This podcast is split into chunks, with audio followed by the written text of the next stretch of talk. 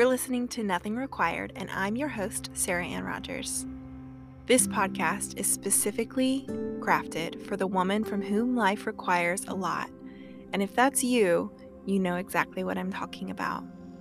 My deepest hope is that you walk away from this podcast feeling encouraged, seen, and a little bit more light wherever you are in your life. I know that you must be carrying so much. You might be carrying a lot of people's lives as well. So I hope that this really just meets you where you are, helps you take a deep breath, and for just a few minutes, that you can feel that nothing is required from you here and now. Now, I would love to connect with you. You can find my website at sarahannrogers.com. You may also email me at hello at sarahannrogers. I would love to hear from you for a couple of different reasons. First, I'm really interested in getting to know you guys. And second, I have made the decision that for the time being, I am taking a long, long, possibly permanent hiatus from social media. The only sad part is that I won't be able to connect with you guys there, but this does open up a great opportunity to connect with you more interpersonally and more over email. I also have a newsletter that you may sign up for at sarahannrogers.com. At the end of this episode and every episode, we have a mini meditation that you can take with you for the rest of your week. This is truly just to help us focus in on one truth. For again, if you are a woman from whom life requires a lot, carrying lots and lots and lots of truths right now might be difficult, but one is always doable. So, without further ado, let's get started.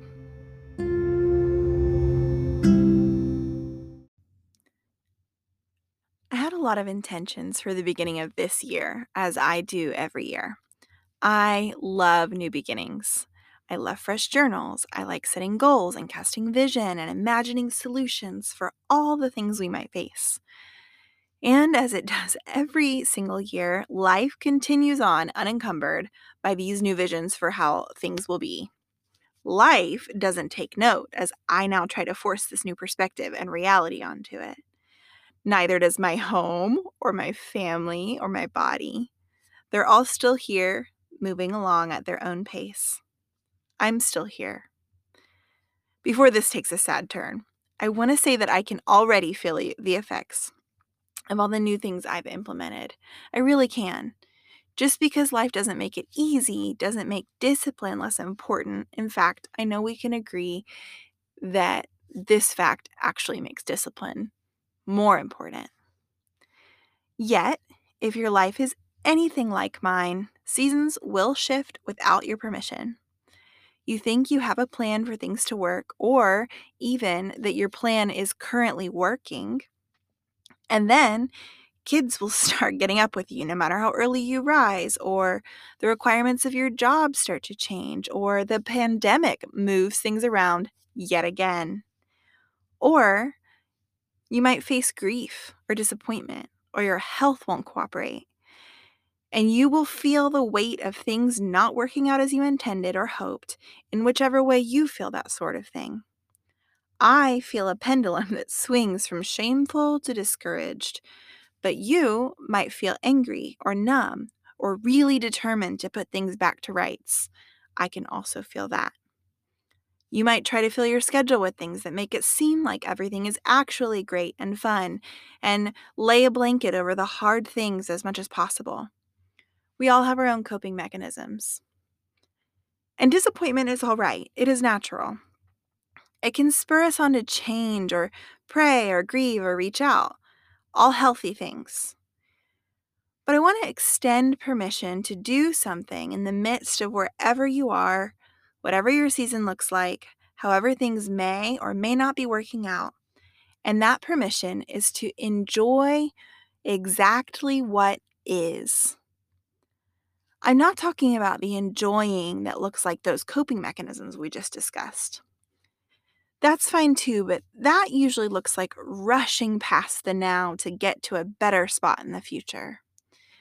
No, what I'm talking about is fully sitting in the moment and enjoying whatever there is to currently be enjoyed. Not every season of my life has been joyful naturally. Many times I have been more tired than I'd like to be. And I have often, honestly, felt creatively or vocationally, quote, unfulfilled. I'm really grateful to get to stay home with my children, which is what I do full time.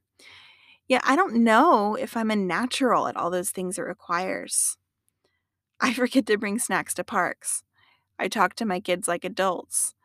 I get overstimulated super easily, and I'm at my best when I have hours to process and be by myself and read and recharge. And any mom of little children who stays home with them knows that that is laughable. To know that my best self is when I have a lot of time by myself, that is very incongruent with my actual life. Yet here I have been in this space for almost nine years, day in and day out. Postpartum depression and moving across the country and anxiety or, uh, or exhaustion and doctor's appointments or consistently feeling just a little bit out of my element. That's all been characteristic of my life. And yet, I can look back in joy on so many moments. I think that is the gift that God gave me in the hardest of seasons. Somehow, I was loving so much about the life I was living, even if I wouldn't have ever, ever, ever scripted it to turn out the way it has. Perhaps it's just in my romantic nature to be desperate for finding beauty in this very regular life that I do lead. Your story is surely different than mine. You have your own things you've had to push through, and you've had your own plot twists. You have your own way of responding as well. But for this moment, I wanted to take a minute to lend you my overly sensitive, hopeless romantic nature and tell you once again you have permission to find joy in your current situation. Whatever it looks like, there is joy and goodness and beauty to be found. I want to encourage you to be willing to be a champion of these things in your present, day to day, regular life. Be willing to work to find them. Be willing to work to find beauty in the life that you lead, in your mornings, in your midday, in your evening. Be willing to try super hard to enjoy what actually is your actual life. Whether that's getting off social media, journaling, starting a gratitude list, or really just shifting the way that you speak about your life. Watching the adjectives you use, maybe saying hard, but also really good. Maybe teaching yourself to look for joy, to hope for joy in the life that you are currently leading, not in the one that you anticipate will come, not in the goals that you set, but in the day that you are currently given. For as much control as we are given, we really, really don't know what tomorrow will look like. So we have this great gift of today, and what a shame if we can't find a way to enjoy it. In the Bible, Paul the missionary says this in a letter to the Corinthian church. He had led them, he had started this this group of people, and so he was writing a letter to them. And he was encouraging them. He said this line. He says, "Our hearts ache, but we always have joy. It strikes me because just like we talked about in the last podcast, those those tensions. God lets us hold tensions. We we can have aching hearts, we can be disappointed. Yet there is always always joy to be had. Following Jesus with our lives doesn't mean that we won't face heartache or disappointment or that we won't have to fight through some of our hours or days or years. Yet, we are deeply loved. We are free from shame and we are pursued by the Creator God who is intimately interested in our daily lives. This is cause for joy. If nothing else, if you can't find it in the spark of a child's smile, or in the hug of a loved one, or in the feeling of the ground underneath your feet, or the smell of fresh laundry, you can find it in this.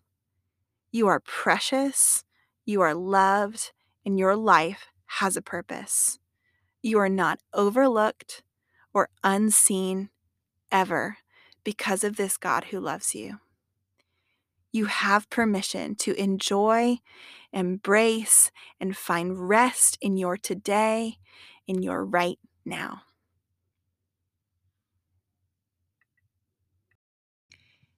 It's time for our weekly mini meditation. Of course, the meditation corresponds with each week's podcast, and it's something that you can take with you as you go. Here's how it works I'm going to repeat it a couple of times with a little bit of space between the repetitions. It's just one phrase, and we're going to say it so that it can hopefully settle into you and become more true to you. Also, we're going to take just a minute, hopefully, to let you release the things that are stressing you and the tensions that you are holding and receive truth and comfort and grace. All right, without further ado, let's get started. Here is today's mini meditation. I can find joy in my present even when I have plans and dreams for my future. Now, in this moment, I know that each of us holds an ideal or a hope or a plan or a dream for tomorrow or for next year, or maybe just for how we wish things would feel today. But I want to imag- help us imagine holding these things with open hands before a God who loves us, who is completely trustworthy, and intimately interested and involved in the workings of our life. And remember this mini meditation, this mantra that we can take with us. I can find joy in my present even when I have plans and dreams for my future. I can find joy. I will fight for joy. I will seek out joy. You can. You have permission.